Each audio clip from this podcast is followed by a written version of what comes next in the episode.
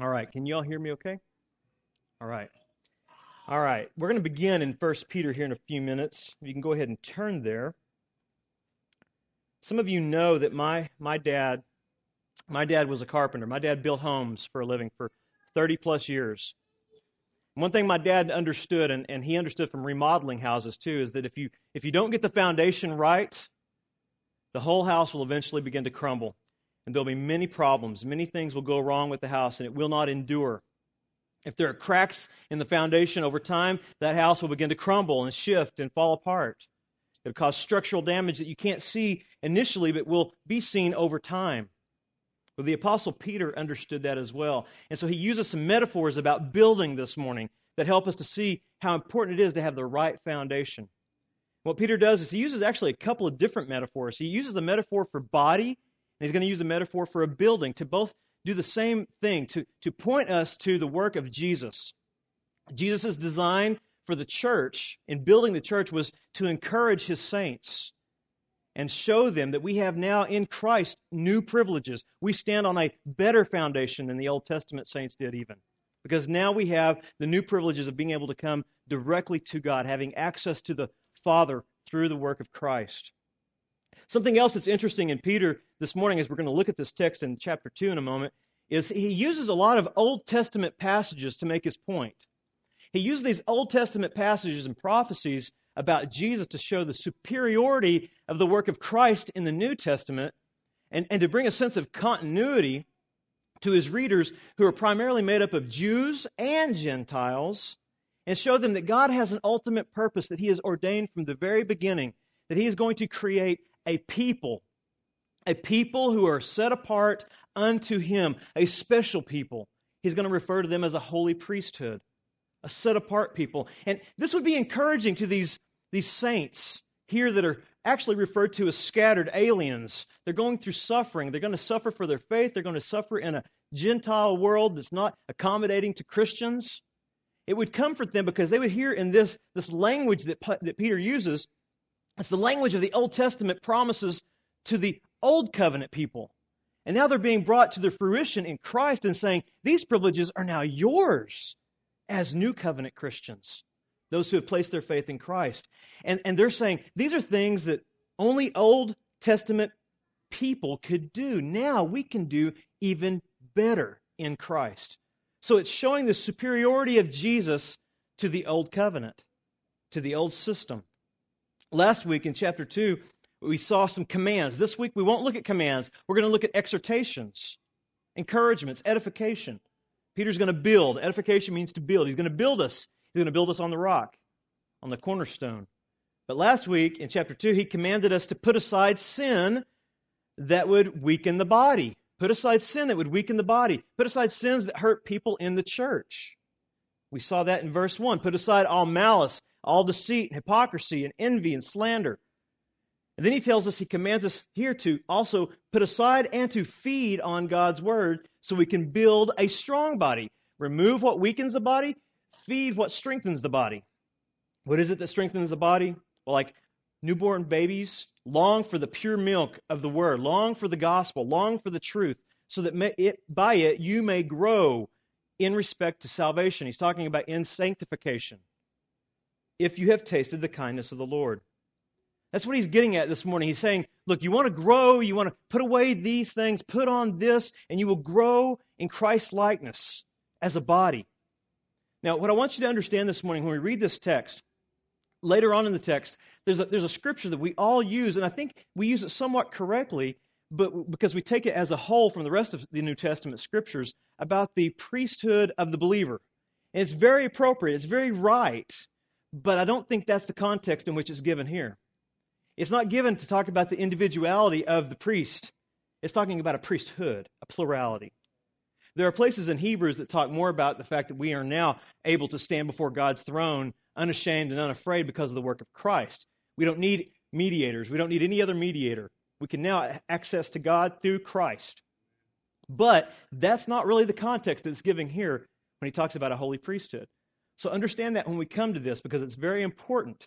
He's talking about the church in this chapter. He's talking about the corporate body, the whole context. He's saying if you're going to suffer in chapter 1, know these truths about God's election. Know these truths about God's sovereignty. This will comfort you. But then also know this that God has put you in a body, a family. He is now your father. That's the end of chapter 1. And in that family, you have brothers and sisters who you need to fervently love. And he tells us to, to do that, we have to put away things. We have to feed on the word. And here in chapter 2, verses 4 through 8, he's going to tell us that if we're going to grow, if we're going to build a strong body, we need to know two things. You need to know two things this morning if you're going to build a strong body. Number one, you need to know who we are built upon. Who we are built upon. And number two, we need to know what we are being built into. What we are being built into. Okay? You need to know if you're going to have a strong body, you need to know who is your foundation and what does it look like around you. What are you being built into? What is the rock you stand on? And what is that rock intended to produce around you? And it's going to produce around you a body. If you're standing on Christ, Christ gave his life for the church. Jesus loves the church.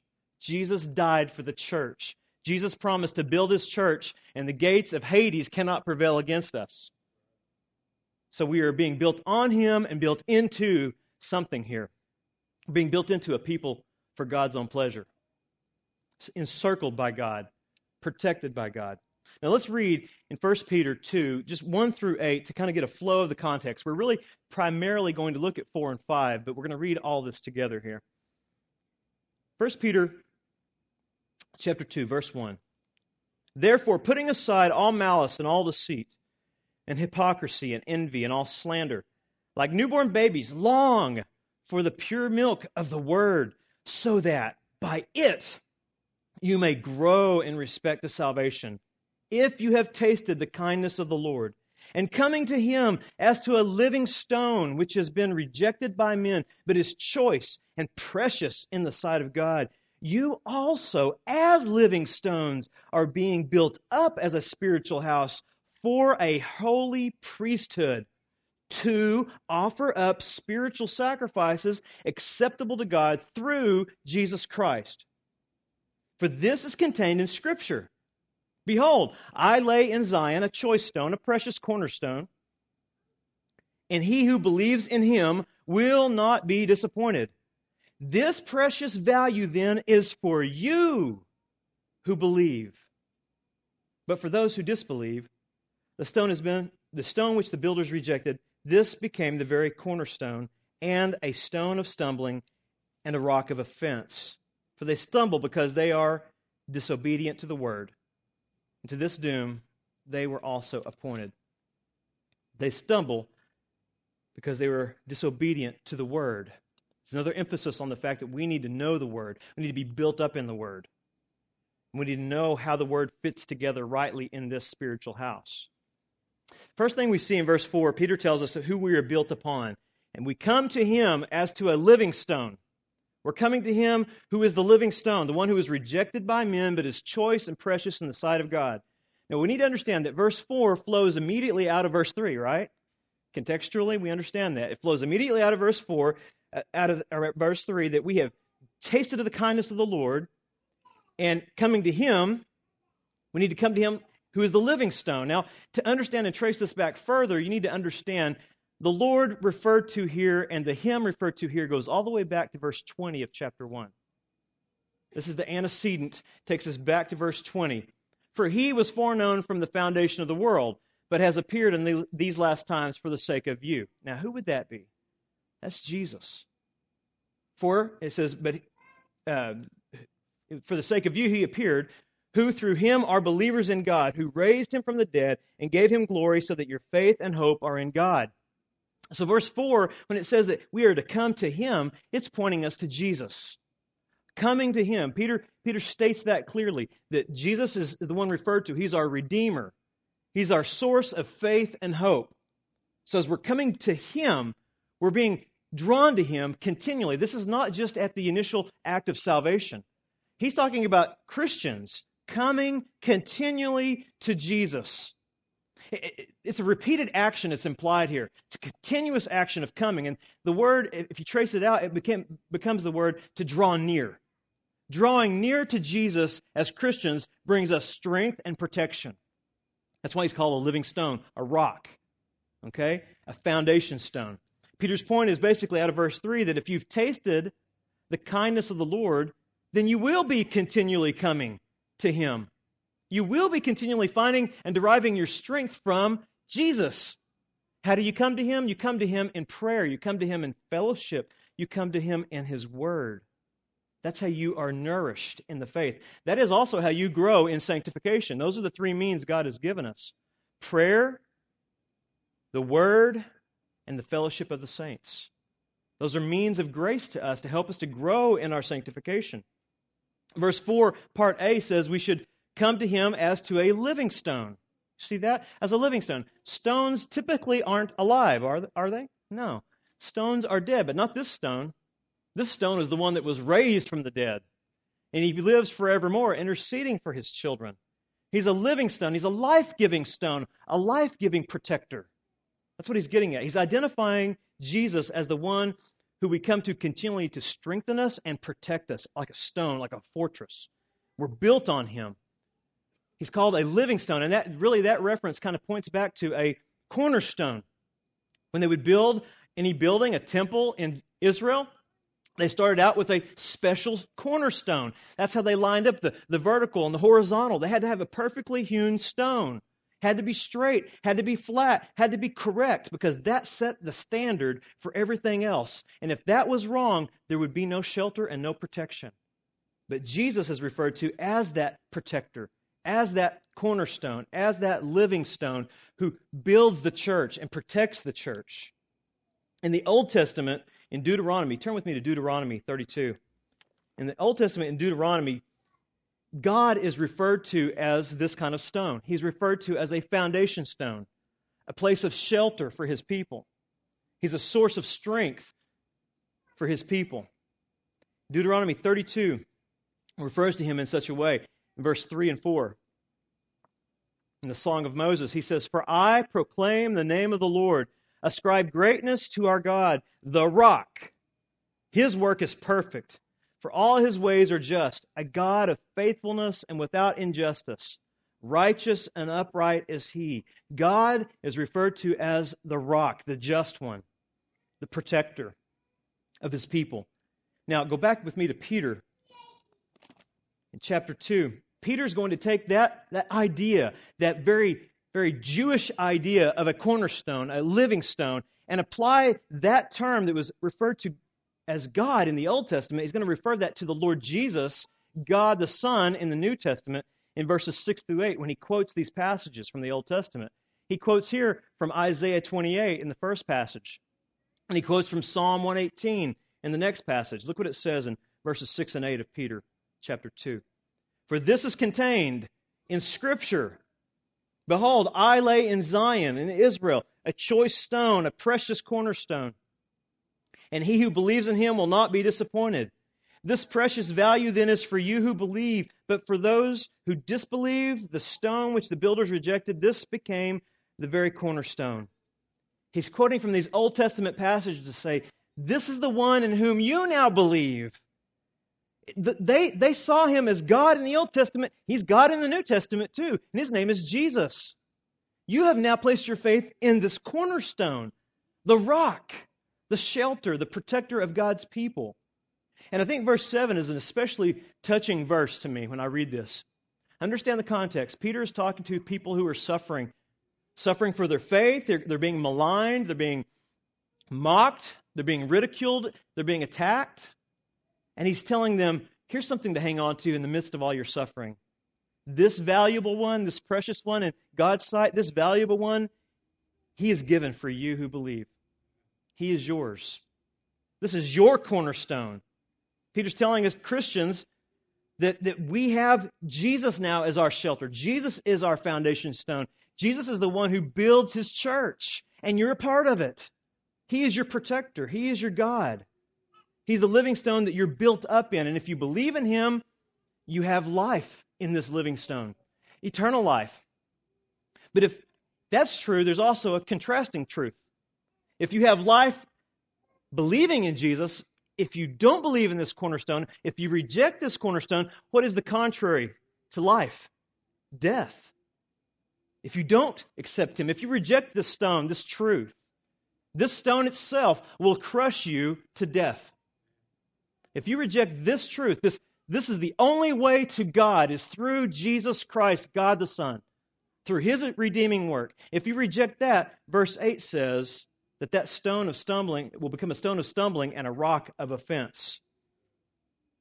And what that meant was in Peter's day, on a, on a dirt road that they traveled was there would be a little rock, maybe a small rock, but it was outcropping, it was sticking up.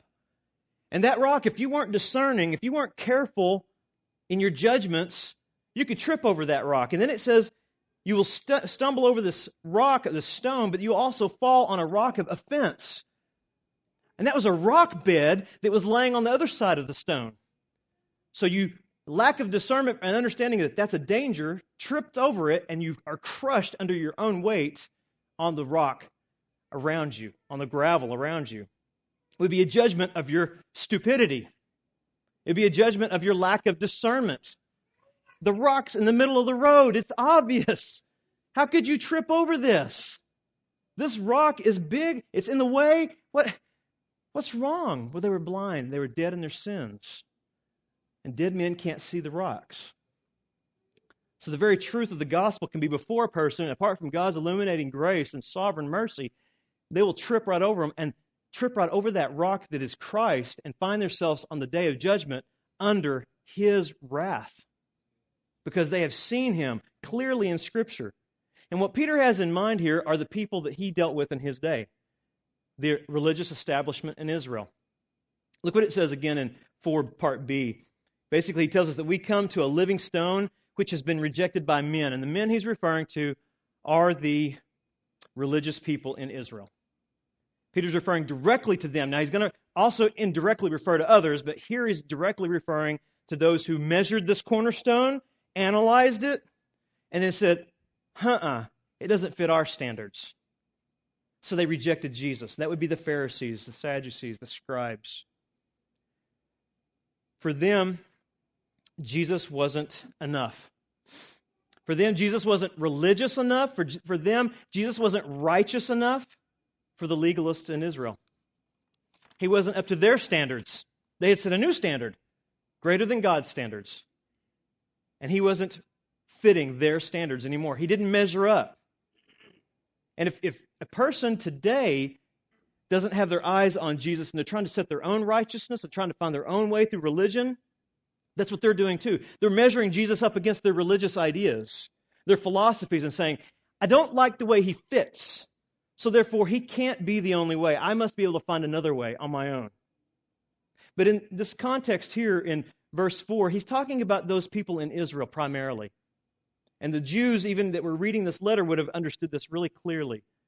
He was saying that the, the religious establishment considered Jesus as too irreligious, he was too shameful, Jesus was too weak according to their measurements. He just wasn't the right man for the job according to their measurements. Yet Jesus himself said, You've set the standard on the wrong level. I am the standard of righteousness. I am the one from God, chosen by God, sent by God to redeem my people. But maybe you're not my people. Maybe you're the sons of the devil, not the sons of Abraham. Look at Matthew 12 to see how this happened. Matthew 12.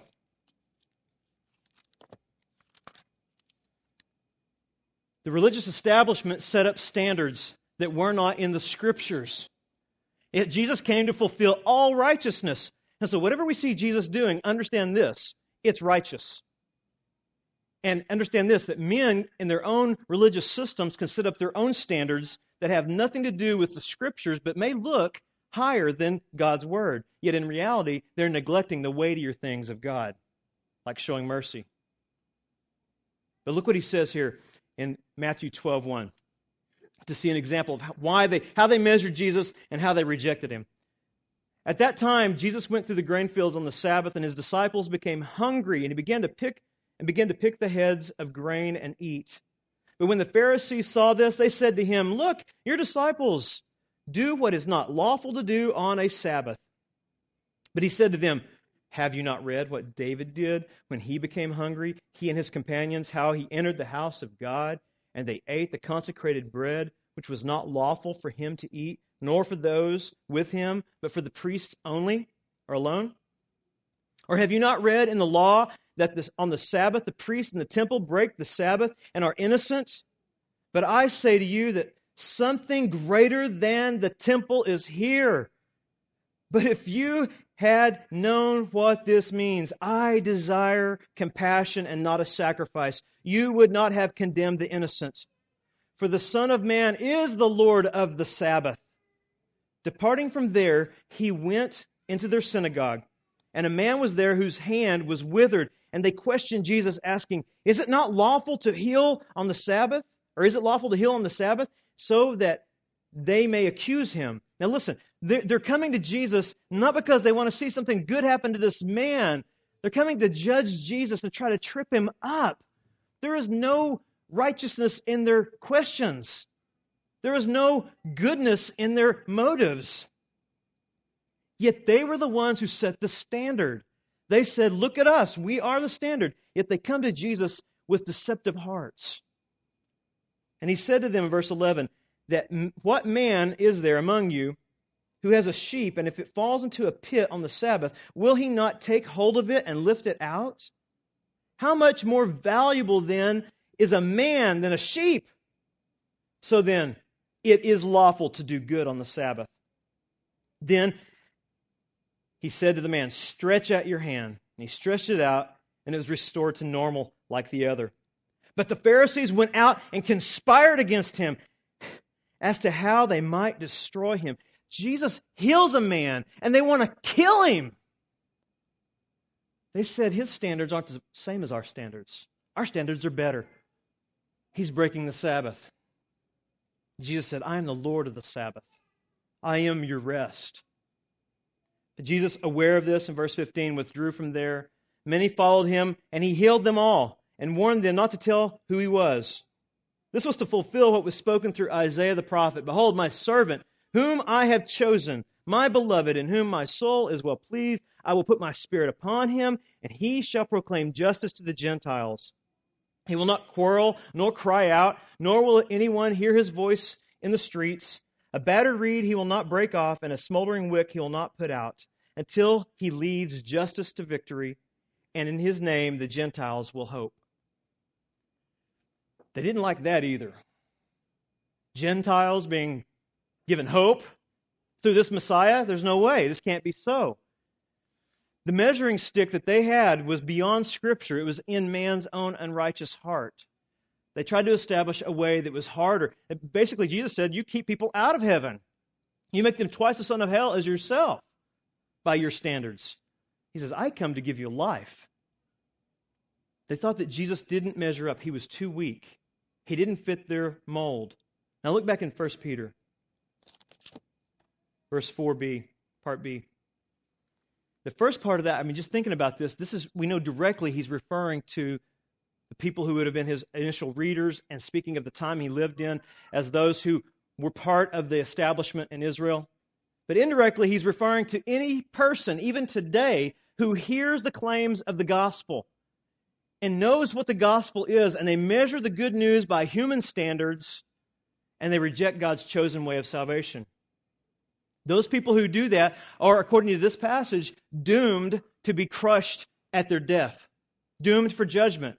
If they say that Jesus is a way and not the way, they've set a new standard. If they say it's Jesus plus works to be saved, they've set a new standard outside of the gospel. And those people will find themselves on that day standing at the gate and hearing those words from the Lord Jesus Christ I never knew you. Because they based their, their way of salvation on this. Didn't we do all these things in your name? That's why you let us into heaven, because of what we did, right? Didn't we do all this? We healed, we cast out demons. It's because of our works, right? And he's going to say, I never knew you. You set a new standard. It was works plus grace. It's all of grace through Christ's work. Because if it's anything else, Jesus' work wasn't sufficient. That's what you're saying. If you have to add anything to grace, anything to Jesus' atoning work, Jesus didn't get the job done. That's what you're saying. So if, if you reject the revealed word of God, here in this passage, even in chapter 1 of Peter, you're saying that there's a better standard and it's not Jesus. And you're going to find on that day a very sad situation. You will be doomed. You'll be falling under the weight of the gospel and being crushed by the very thing you've rejected. Now, part C of verse 4, Peter goes on to say that here Christ is choice. If men, men considered him as weak and insufficient, yet the one who knows everything perfectly considers Jesus as choice and precious in his sight. He's choice and precious in the sight of God. He says that God the Father esteems Jesus as precious, chosen, elected for this purpose, one who has high value. God, Almighty God, says about God the Son, He is highly valued, though men cannot see it in their unregenerate state. He is the greatest. He is the only way to salvation. And he is chosen for this purpose. That's why he was the one who was ordained from the foundation of the world to be our Redeemer, to die and be our blood sacrifice, to take away our sins. And what, what's amazing is, as you read through Peter here, he's getting at people who hear this and know this and understand this is a gospel message from God, yet they're, they're confounded by it. They can't believe it. This can't be this easy. Well, it's not easy. It cost Jesus his life. Grace isn't cheap, it's costly. But it doesn't cost you anything, it costs Jesus everything. But it confounds the wise of this world. This stone, this rock, is an offense to the world. Number one, it points out their sin. If Jesus had to die, that means that he died for what? He died for sin. That implies that if I have to believe in Jesus, I have to admit that I'm a sinner. Well, I'm not a sinner. I'm a good guy. I'm as good as you. Well, that's not the standard. Jesus is the standard, He's the measuring stick. But this stone is, is, is confounding to the wise of this world, but, it, but at the same time, it's the place that we find hope and rest. Those who are weak, those who are humbled by this truth, find strength and nourishment. Look, look at 1 Corinthians to see that. 1 Corinthians chapter 1. 1 Corinthians 1 18.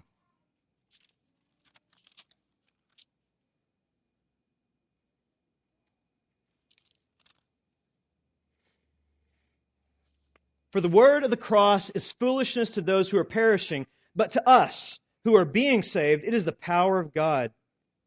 For it is written, I will destroy the wisdom of the wise, the cleverness of the clever I will set aside. Where is the wise man? Where is the scribe? Where is the debater of this age?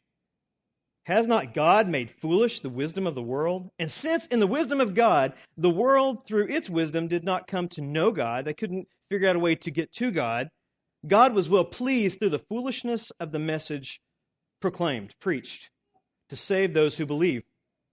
For indeed, Jew, Jews ask for signs and Greeks search for wisdom, but we preach Christ crucified. To Jews, a stumbling block, and to Gentiles, foolishness. But to those who are the called, the elect, both Jew and Greek, Christ, Messiah, the power of God and the wisdom of God. Because the foolishness of God is wiser than men, and the weakness of God is stronger than men. Now he says, Consider your calling, brothers, that there were not many wise according to the flesh, not many mighty, not many noble, but God has chosen the foolish things of the world to shame the wise, and God has chosen the weak things of the world to shame the things which are strong, and the base things of the world, and the despised God has chosen the things that are not, so that he might nullify the things that are, so that no man may boast before God. But by his doing, you are in Christ Jesus. Jesus became to us wisdom from God, righteousness, sanctification, and redemption. For those who believe, Jesus is the source of our salvation. Jesus is our wisdom. Jesus is our righteousness. Jesus is our sanctification. Jesus is our redemption. He is our rock. He is our foundation. He is what brings us into this faith, and He is what we grow on in our faith. We never get past Jesus. We rely on Him. We are to come near to Him daily, drawing near to God through Christ. who is our wisdom and our righteousness and our sanctification and our redemption. And listen, I like what, what Paul does here. Basically, he says if you see Jesus this way, if, if this is what your estimation, if this is how you measure Jesus, that he is your wisdom and righteousness, then you have the same view that God the Father has of him. He's precious to you. You can't redeem yourself. You can't even, even though sanctification is synergistic, it's you working with God, even that, though, apart from God, is impossible without the Spirit of God residing in you. You can't clean up yourself. And so, so he's precious to you in every aspect of your Christianity. Your life is connected to his. If you're separated, there's no union, there's no life. And so you're saying, I believe in this. You're saying, I believe in God's estimation of Jesus. God's measurement is the measurement by which I measure Jesus now. He is precious. He is highly valued to me. And what I love about it is, if your estimation is that Jesus is precious, you can't brag in it. There's no boasting. It's only because of God's illumination through the Holy Spirit. That's what he says. You know all this, verse 29, so that no man may boast before God. You can't take any credit for this. It's all of grace. He opens our eyes. He redeems our life. He sanctifies us for a purpose to set us apart to bring him praise and honor in the earth and throughout eternity. Go back with me to 1 Peter, verse 5. In verse 5, Peter's going to tell us what we're being built into. What we're being built into here is, is we're being built, and it's very important that you understand the word being built. It's not that it happened at conversion. You're done. It's an act of continued growing, continued connectedness to the living stone and to living stones. So this is an act that continues throughout your life. You are being built into, and he's going to tell us a couple of things. You're being built into a new house. You're being built into a new house, a new priesthood, so that you can do something new also. So you can bring God new praises through Jesus. That's like an outline within an outline. I'm sorry, but that's just the way it is, okay? It, you, he, you're being built into a new house, a new priesthood, so that you can bring new praises through Christ.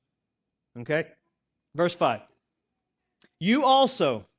Now, just, just, just hang on to that for just a second. If you were these Christians scattered around thinking there's nobody else going through the suffering that I'm going through because of Jesus, I don't have any hope. I'm, I'm tired. I'm weary. I'm worn. And all of a sudden, you hear the Apostle Peter write to you, You also. You are now part of the living stone. You also, as living stones. God hasn't forgotten you. God is building you and in you hope. You are being built up as a spiritual house for a holy priesthood. You need to circle that word for. That's your purpose. For a holy function, to do the function, offer up spiritual sacrifices that are acceptable to God through, that's the way you do it instrumentally, through Jesus Christ. So the first thing we see is we're, we're being built into a new house. We're, we're now called, according to this passage, we're called a spiritual house, a spiritual building. And that spiritual building is built on Jesus. And what's great about it is this spiritual building is not like the spiritual or the buildings of the Old Testament places of worship. Those buildings of worship were basically built and established in one location. The spiritual building built on Christ is scattered throughout the world, and it gathers locally. It's universal, yet it's visible here locally. You're being built on Christ, not a limited location, but a spread out location built on Him to be a spiritual house. You're living stones being built up into this house. We're, we're made into living stones like Christ, it says. Basically, what this means is we are being united. The idea, the imagery of stones, building, stacking stones, right? Constructing stones, you have to fit them together. And what's interesting here is after the cornerstone is set, not every other stone is the same size. They look different. In other words, there's, there's differentiality within the stones, just like there is here in this body. You don't all look the same. You don't all like the same things, but you love the Lord Jesus. That's what builds you together. So you're being fitted together, laid stone on top of stone to build the spiritual house to the glory of God through Christ. Jesus died to build the church. You're the church. You're the spiritual house. Again, in the Old Testament, God built temples. He called us to build temples. And, and those places, those temples were places where God's glory would reside. It was very important. God's glory would show up. But understand this all the temple imagery in the Old Testament were shadows, they were types of this temple temple of your body and the temple of the church. Corporately gathered. I don't mean the building, but gathered together. They were shadows of the reality of the church. God's basically now displaying his glory, not in a building, but in a people, a called out people. People who are set apart to Christ, to worship Him, to serve one another, to serve one another in word and in deed. That's what Peter's getting at. Love your brothers fervently. Love the Word of God. Serve Jesus. You're set apart by the Holy Spirit to obey Him.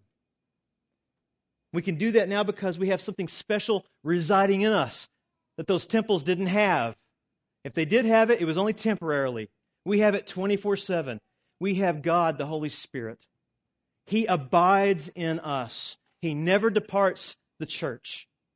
He's always with us. Look at 1 John 3. 1 John 3, verse 23. This is the commandment that we believe in the name of his Son, Jesus Christ, and love one another just as he commanded. The one who keeps his commandments abides in him, and he in him. We know by this that he abides in us, by the Spirit whom he has given us. The Spirit resides in us and, and, confirms that we belong to one another. We are being built into this as living stones, placed one on top of the other. That's why, understand this, I have a great reverence for you, the church. You're the people I'm called to minister to. You're the people of God. You don't belong to me. I'm an under shepherd. You belong to the great shepherd. And this is frightening for me. But it's glorious to see you being built together in love, in doctrine, in truth, growing together, applying God's grace to one another in the fellowship of the redeemed. Jesus is pleased when you do that. That's why he died. He died for the church. Because through the church, his work is manifest to the world. You are a picture of Christ to the world. The way you love each other, the way you apply truth to one another, is how you initially build up your own understanding to go out into the world and display Jesus. And they're going to know you're credible when they see you loving like Jesus in the church. That's why he makes a great emphasis on unity in truth and unity in fellowship. That's why we put away sin and we pick up the word. That's what keeps us united together. The church is a spiritual building. You're, we're made up of individuals united in Christ, indwelt by the Spirit, and we're meant to grow together. Fellowship is not it's not optional. It's a command. And if you're coming to him daily, you want to come to others who come to him daily, and you want to be encouraged by one another. You need to provoke one another on to good works. So the only place you can come to gather corporately is with other believers and worship the Lord Jesus who died for you. It's a corporate setting that God, God has always had in mind. He's always had in mind a people who are called by his name from the foundation of the world that would be his ambassadors in this world until he comes. And when he comes, he gives us things that we don't deserve. He gives us crowns of glory. He gives us a place to rule. He gives us a new earth, a new heaven. All new because of Christ and all for Christ.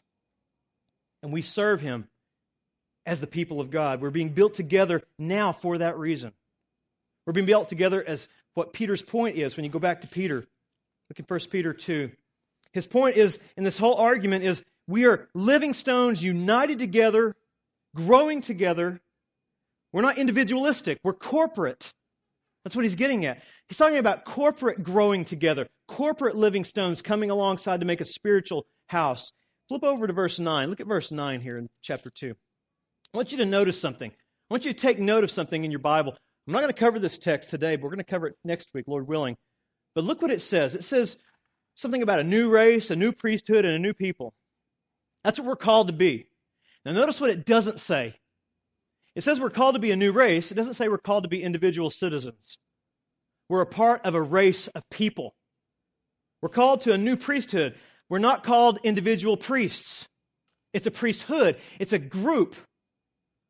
We're called to be a new people, not individuals, not loners. You don't live the Christian faith alone.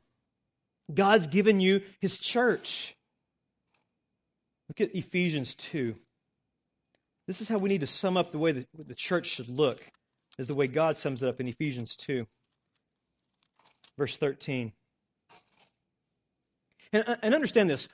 When I'm preaching to you about the church and you are receiving the word of God as a church, this message is for you from God. Okay, this is God speaking to you this morning to build you up, to understand your role in this church, this local church. He has a high priority on the local church. The New Testament letters are written to local churches. It's very important that we have truth and unity based on the Word because God has a, a reason for that. He wants us to be joined together like a family. Look what it says in verse 13, chapter 2. But now in Christ Jesus, you who formerly were far off have been brought near by the blood of Christ. That would be Gentiles like us. For he himself is our peace. He made both groups into one and broke down the barrier of the dividing wall by abolishing in his flesh the enmity, the separation, which is in the law of commandments contained in ordinances, so that in himself he might make the two into one new man, thus establishing peace. And he might reconcile them both in one body to God through the cross. By the cross, by it having put to death the enmity, he came and preached peace to you who were far off, and peace to those who were near, the Gentiles and the Jews. For through him we both have our access in one spirit to the Father. Notice you see the Trinity in that one verse. It's through the Trinity. It's through him, Jesus, we have access, okay, in one spirit to the Father. So then, you are no longer strangers and aliens, but you are fellow citizens. Notice what he calls us. He doesn't call us individuals. You're fellow citizens with the saints, the called out ones, the set apart ones, and are called and are of God's household, his oikos. You're part of God's oikos. You know what that means? Part of God's family, the family of God. Have you ever heard that old hymn, old song, Family of God? This is what it's derived from. Aren't you glad that you are a part of the family of God? But you're there because of Christ, because of God's mercy. And you're built on the foundation of the apostles and prophets, Christ Jesus himself being the cornerstone, in whom the whole building, that's us, are being fitted together and growing into a holy temple in the Lord, in whom you are being built together into a dwelling of God in the Spirit. You see all that connectedness? That's why we need you here. We need your spiritual gifts. We need one another for edification. We need one another for sanctification. We're being built together. The Bible is addressing the church in these passages, the gathered body. We're being fitted together to display God's glory as a family. Again, we're not called to live in isolation. We're not called to live in separation from the church. Separation from the church is what we call church discipline. If you want to be separated from the church, it's usually because you have sinned against God and others and you're unrepentant, and that's part of the penalty is you're seg- segregated from the fellowship of the saints. So that if you're a believer, you'll be miserable because you can't stand to be separated from God's people and you'll come back. So if you want to live in separation, what's that tell you about your, your soul's condition? Something's not right. The stones that Peter's talking about are meant to fit together.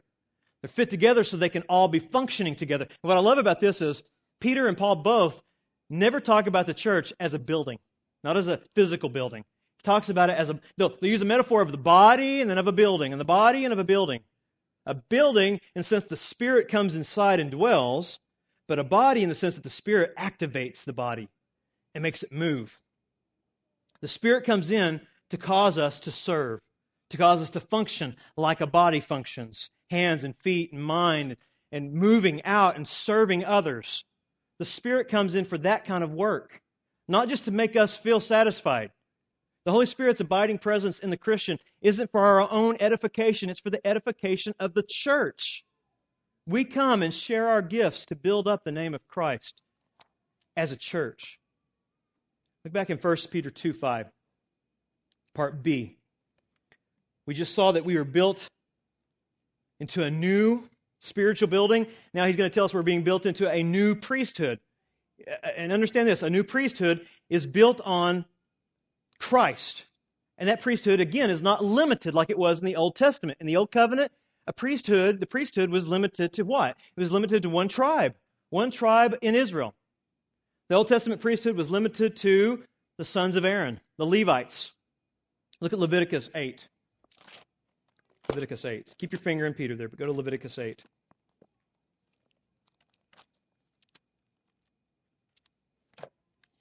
Verse 1.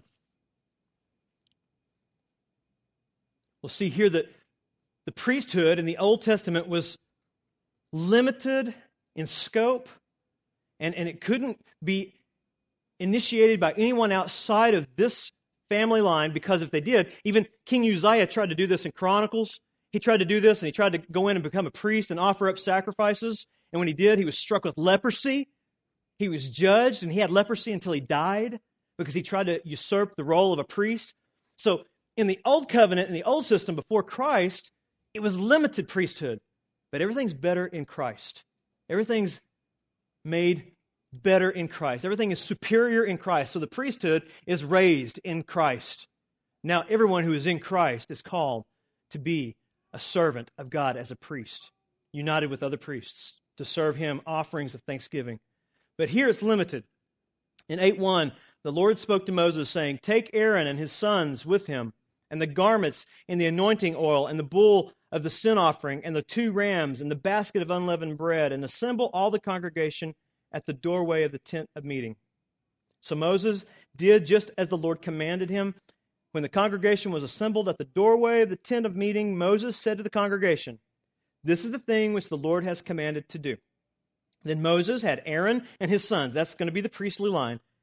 They came near and he washed them with water. And isn't it great to know that if you now are a priest, part of a priesthood in Christ, you have been washed with something better than water?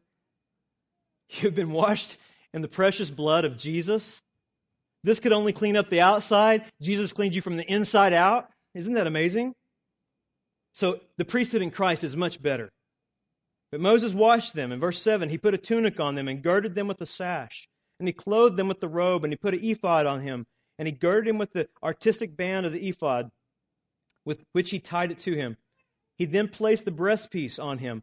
And in the breastpiece, he put the urim and the thummim. He also placed the turban on his head, and on the turban on its, at its front, he placed the golden plate, the holy crown, just as the Lord commanded. Moses then took the anointing oil and anointed the tabernacle and all that was in it and consecrated it. He sprinkled some of it on the altar seven times and anointed the altar and all its utensils and the basin and its stand to consecrate them. They were consecrated. You know what consecrated means? They were set apart. They were set apart for God's own use. And if you are a Christian, have placed your faith in the Lord Jesus Christ, you have been consecrated, set apart to a holy priesthood. You're living stones built together in the spiritual house to be a holy priesthood. Again, it doesn't say to be a holy priest. It's talking about corporately. You're, you're gathered together, you're set apart, okay? You're set apart by God to be a new order of priests unto God. You are a priest unto God with other priests. And what that does, that, that puts us all on level ground, by the way, too, doesn't it? The priests were looked up to as the special men in Israel. We're all equal in Christ. And we can all do more than they could ever do because they, even though some of those were priests, couldn't go into the Holy of Holies. You, as a holy priest in Christ, you enter the Holy of Holies every time you pray. Every time you open the Word and rejoice at the work of Christ, you are entering into the place that was denied access to others for centuries. You have a place at the throne of grace. It's not a throne of judgment because of the work of Christ. You can bring to God something now that these, these men could never bring. You can bring thank offerings continually, unceasing praise, unceasing thanks, not because you're sons of Aaron, but because you're sons of the Lord Jesus Christ. You are sons. You are made heirs. You're brothers with Christ, joint heirs with Him. You're sons and daughters of God. Your priestly lineage goes back to Him, Not to Aaron, not to Melchizedek, but to Jesus. And then this would have been, again, astounding news to the readers in Peter. When, when Peter was writing this and they were reading this for the first time, these Gentiles were going, What? Me? A pig eater? I can go into the holiness of God. I can stand before Him. Peter's saying, Yes, because you have been washed. You've been redeemed. You've been purchased out of the slave market of sin and set free to serve Jesus. And the Jews were saying, when they read this, that's only for the priests. I'm now elevated to the place of a priest? And they wrap their arms around their Jewish or their Gentile brother and say, We're both priests. We can go before God now. And they're rejoicing. They're, they're excited. They're encouraged because God has made them priests unto Him through Christ. Through the work of Jesus, we are brought to a place where we can give Him praise. So Peter goes on to say that in 1 Peter chapter 2, verse 5, part C. Peter says that every Christian can now do something we couldn't do before, before the, the new covenant came. We can offer up spiritual sacrifices spiritual sacrifices that are acceptable. Notice that. Acceptable to God. But the proviso is through Jesus Christ. Okay? You and I can bring nothing to God that's not been defiled by our sin.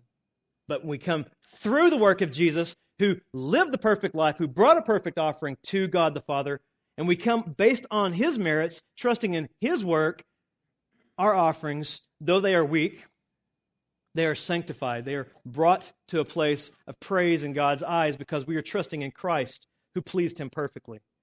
But again, the, the Old Testament prophets, mean, the Old Testament priests, they couldn't do this. They were called to bring sacrifices, but they, they were limited because even when they brought a sacrifice, they had to atone for their own sins. We don't even have to do that. Jesus has atoned for us, He has forgiven us. I can enter into His presence without fear, without trembling, because Jesus entered into God the Father's presence for me and offered up a spiritual sacrifice I could never offer. He offered his own blood, he offered his life. Hebrews 9. Hebrews 9, verse 11.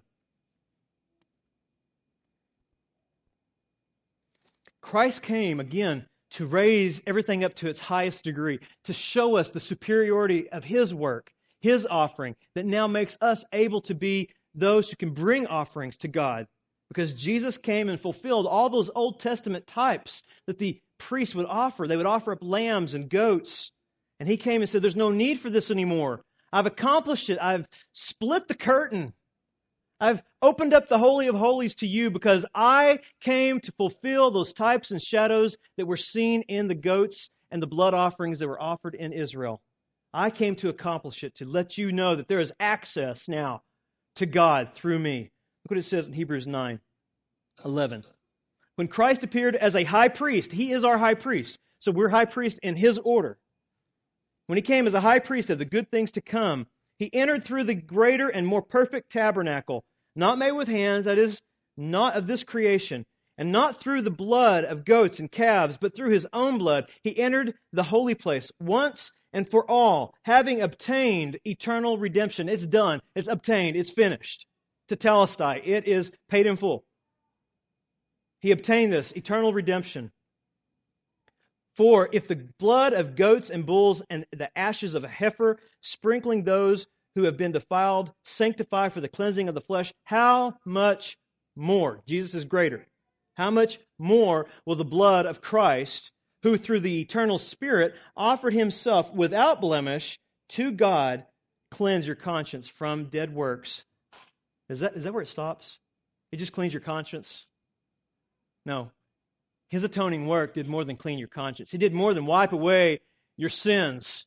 He gave you his righteousness so that you would live unto him and serve the living God. You're set apart as living stones in a new house, being built together, working together for the glory of God as new priests who are called, set apart to offer continually and serve the risen Jesus through our life of obedience in sanctification. That's the kind of sacrifices God wants today. He wants spiritual sacrifices. And the New Testament defines that as living sacrifices. That's how we bring offerings to God. It's with our life. We died with Christ, and now we live for Christ. The Christian's life and the church's role is to glorify the Lord Jesus. And we do that by continually coming together and being fed on His Word, encouraging one another mutually, and applying the truth to our lives daily, drawing strength from Him, protection from Him, so that we can bring to Him what He deserves, which is thanksgiving, praises. And it's beautifully seen if you'll look with me at, at Psalm 50. This is what we need to be bringing to God. Psalm 50, verse 7.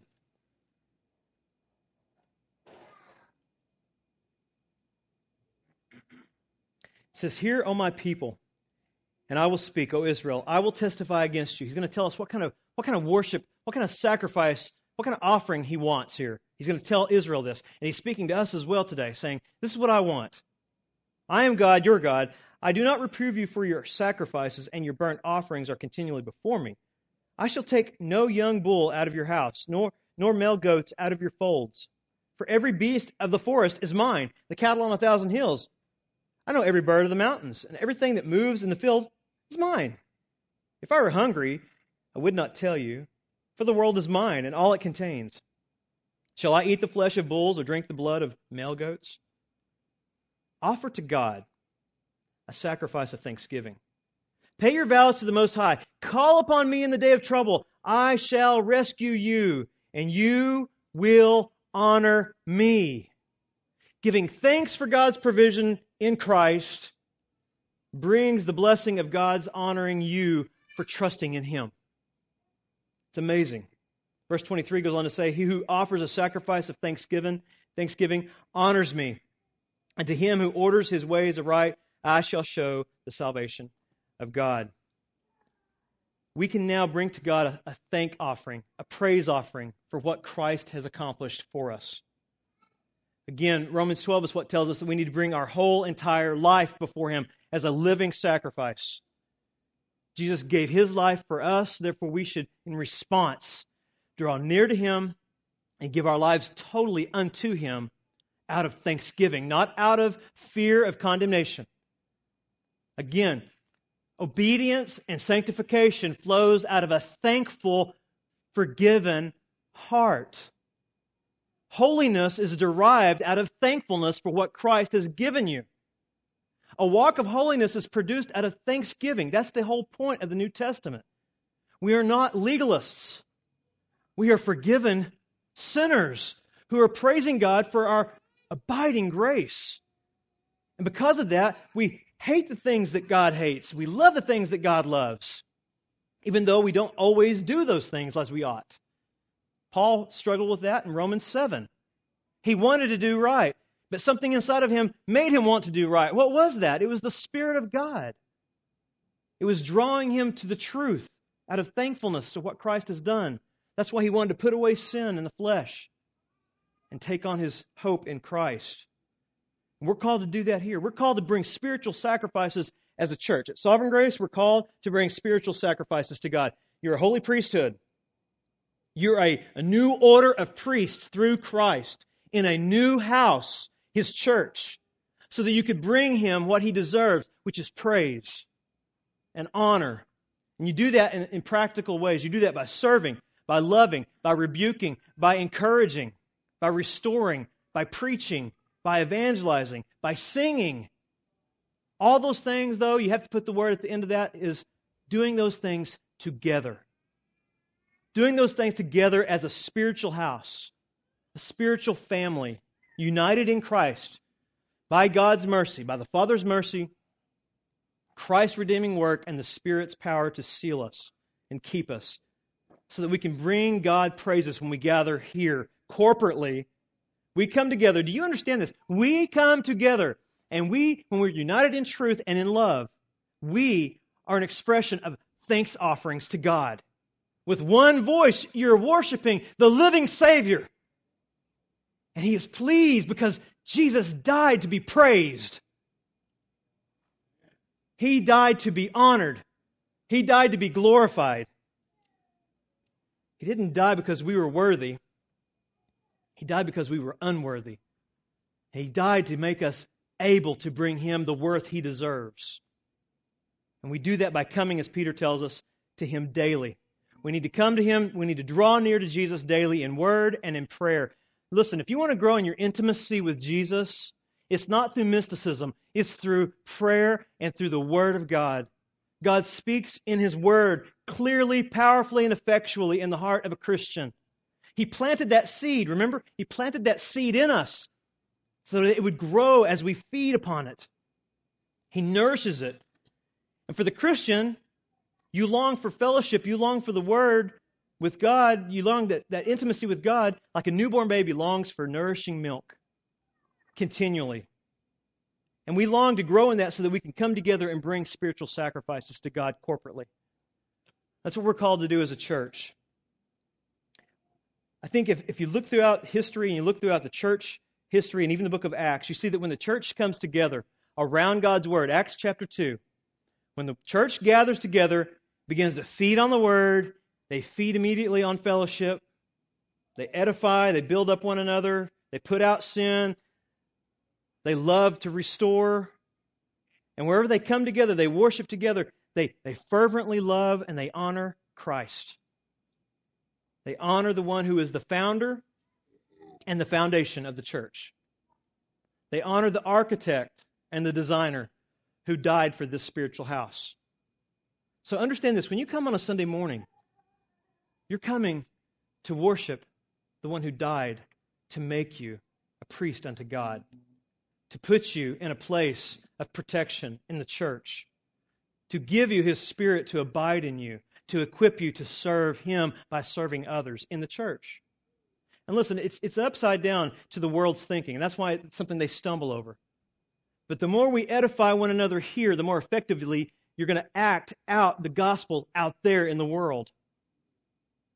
The more you know, the more you grow in truth and doctrine, the more you understand of the gospel, the more effectual you're going to be in sanctification and evangelization.